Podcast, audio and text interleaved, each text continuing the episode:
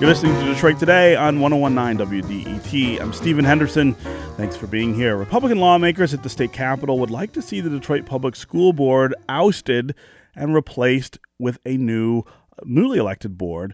It's part of a proposed DPS overhaul that comes with more than $700 million for the floundering schools, and it restructures the school district. Republican lawmakers have used a recent kickback scheme scandal among some DPS principals to bolster their claim that the state can and should make major changes. Here to talk about it is Chastity Pratt Dossie, who is a reporter from Bridge Magazine. She joins us every week on Wednesday. Welcome to Detroit Today. Hello. And also joining us is Lamar Lemons, who is a member of the current Detroit School Board, a member at large, former state representative. Lamar, welcome to Detroit Today.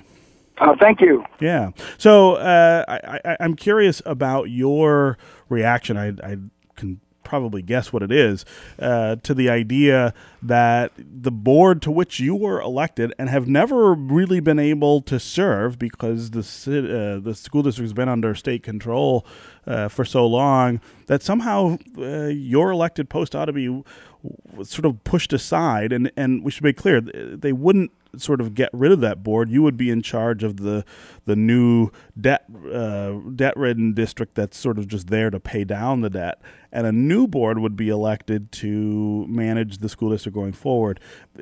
Is that a fair solution from your standpoint? Oh, of course not. If there's any oversight that is needed, it's oversight of the state. Remember, all of these things happen during the operation of the state. Actually, it falls directly, just like in the case of Flint, it falls directly at the feet of the governor. Governor Snyder has been operating the Detroit Public School District through his emergency manager for his entire tenure, over half a decade. So how can you hold anybody else responsible when you have all the power? It's absurd. Well, we should also make clear that DPS was put under emergency management by Jennifer Granholm, the previous governor. Not quite. And whoa. That's not quite correct. Well, that's sure it is. Correct. It was in 2009, Lamar. Okay, remember, I think I know a little bit about this. Well, what happened under Jennifer Granholm, the board was put under emergency financial manager. Sure. And then they changed the law. You're right. Okay, an emergency financial manager had limited authority over academics, even though he exercised that academic authority, and was found in a court of law to have caused... to be out of bounds. You're right. Not only out of bounds, to have caused irreparable harm to the district, both academically and financially. Yeah. Lamar, not everyone is totally up to speed as you and we are. Just to give people a little more history, we know that in 1999, Governor Engler and the legislature changed the law and had a takeover of different sorts of the school district in 1999. And at that time, the school district did not have a deficit. And then there was 2009, as you explained, where the emergency financial manager was put in place. And that during 3 years of an elected school board, the deficit grew, but the deficit has totally grown under emergency management. Hold on right there. We only got a few minutes. Let's not go down history. We got other questions. We give people the basics here. but let me get clarity, because even though the deficit quota happened under the elected board, first of all, there was a deficit when the board took over the district in July of 2006. Well, but remember, there was also a $200 million allocation from the state to take care of that deficit. There was a bond that was sold. There was a bond. We're getting in the weeds here, though, Lamar. One thing that I was... incorrect. I was there. I covered it. I remember. I'm totally clear on it. But what... I'm hoping that we can. We only got 5 minutes, Lamar. Okay, let's talk a little bit about the legislation moving forward. Go ahead, Lamar.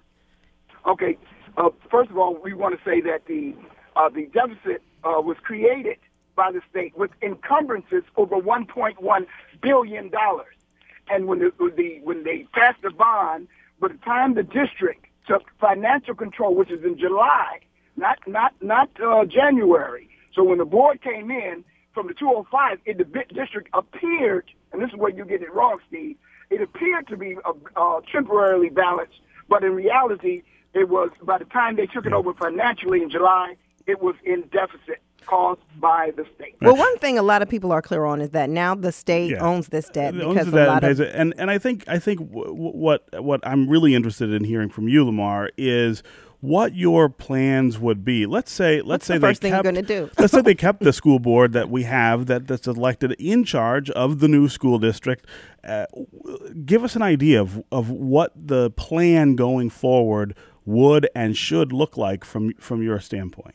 Well, that's a very complicated question, but I would say, first of all, we would reduce class size. That would be the first thing. And there are finances. I know you don't want to get in the weeds, but if we know that the district has the ability to, first of all, generate money. Well, our district had $114 million surplus. We could have that again. At the current population level with the current number of schools? Let me say this. You think that's possible? Let me say this real clearly. The district lost 130,000 students from 1966 to 1999, and it had $114 million surplus. I just want to point that out.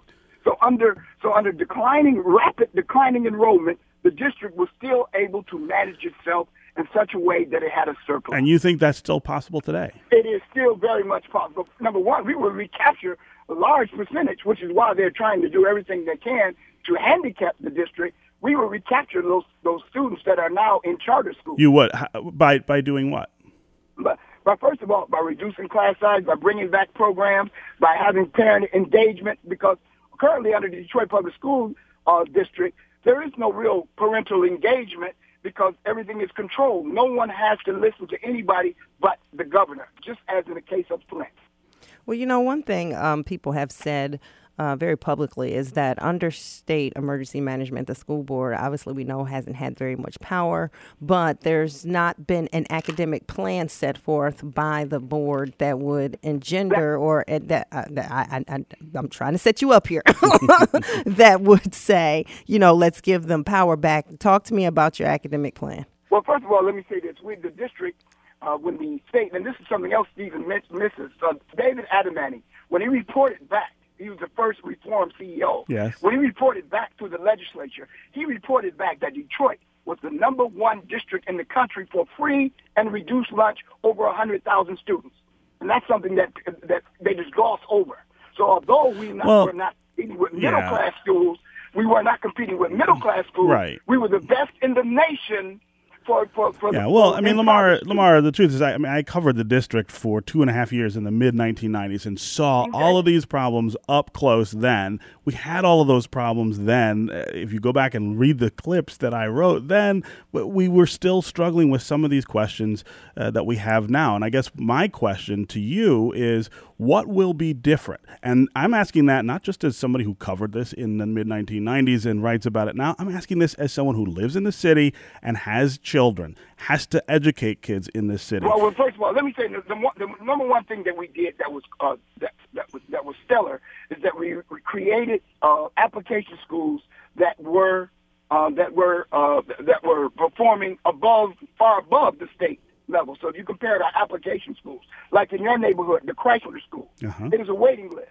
An elected board would create a Chrysler too, and for extremely high and gifted. That's what we would do. We would compete for these students, where before the elected board in the 90s did not have to compete. We would compete, and we would get our students back. Yeah. So there would not be a waiting list for Chrysler. There may be a waiting list. You would expand options like that. Those schools.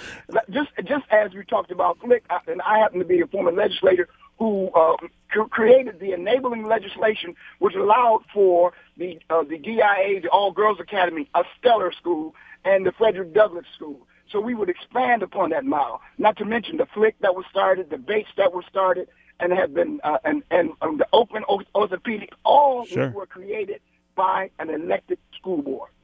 This is Detroit Today on 101.9 WDET. I'm Stephen Henderson. My guests are Chastity Pratt Dossie, who a reporter from Bridge Magazine who joins us every week to talk education, and Lamar Lemons, who is a member of the elected school board here in Detroit, the board that has not had control of the district for the entire time it's been elected because the school district has been under state control. We're talking about whether that board should get control of the new district going forward and what would happen if they did. Lamar, let me ask you about the superintendent role. There's a temporary superintendent in charge now, Alycia Meriweather. She's a longtime teacher and administrator in the district. If the new board were in control, is that someone you would keep, or do you think that you have another kind of leader in mind? Well, ideally we would get let me say this. First and foremost, we would interview all candidates for superintendent.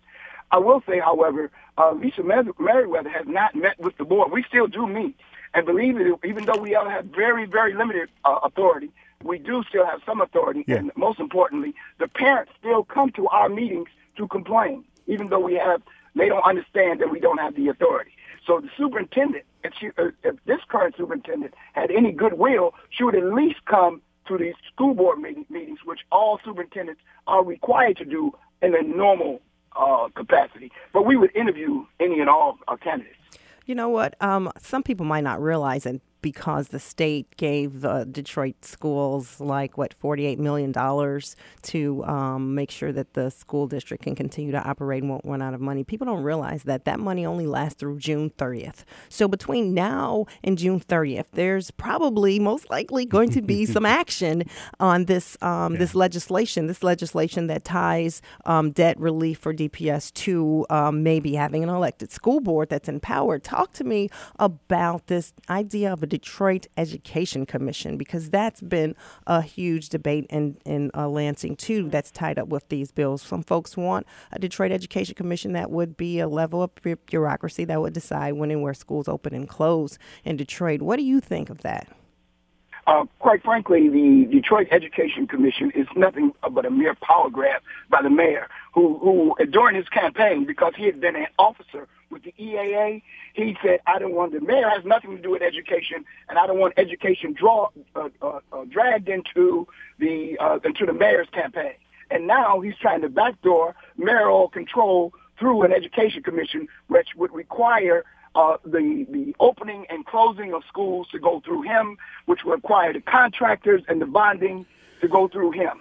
Well, so, here's a question, and we've only got about 45 seconds left on the show, and I apologize for that. But do you feel like the Detroit Education Commission is a way to help rein in some of the charter schools, which are operating pretty well unregulated in the city? I mean, if you had that, wouldn't that make the playing field more level for DPS? Absolutely not. You don't feel okay? It's a way to take local tax dollars and funnel into selective charters of the mayor's choice, who would, by the way, many of whom are contributors to his campaign. Okay. All right. Lamar Lemons, member of the Detroit School Board, member at large of the Detroit School Board, former state representative. Thank you very much for being here on Detroit Today. We will have you back to talk about this issue again. And, of course, Chastity Pratt Dossie, thank you, as always, for joining us to talk education. See you next week. All right. That's going to do it for us today. I will be back tomorrow. Hope you will, too. This is 101.9 WDET Detroit, Wayne State's public radio station.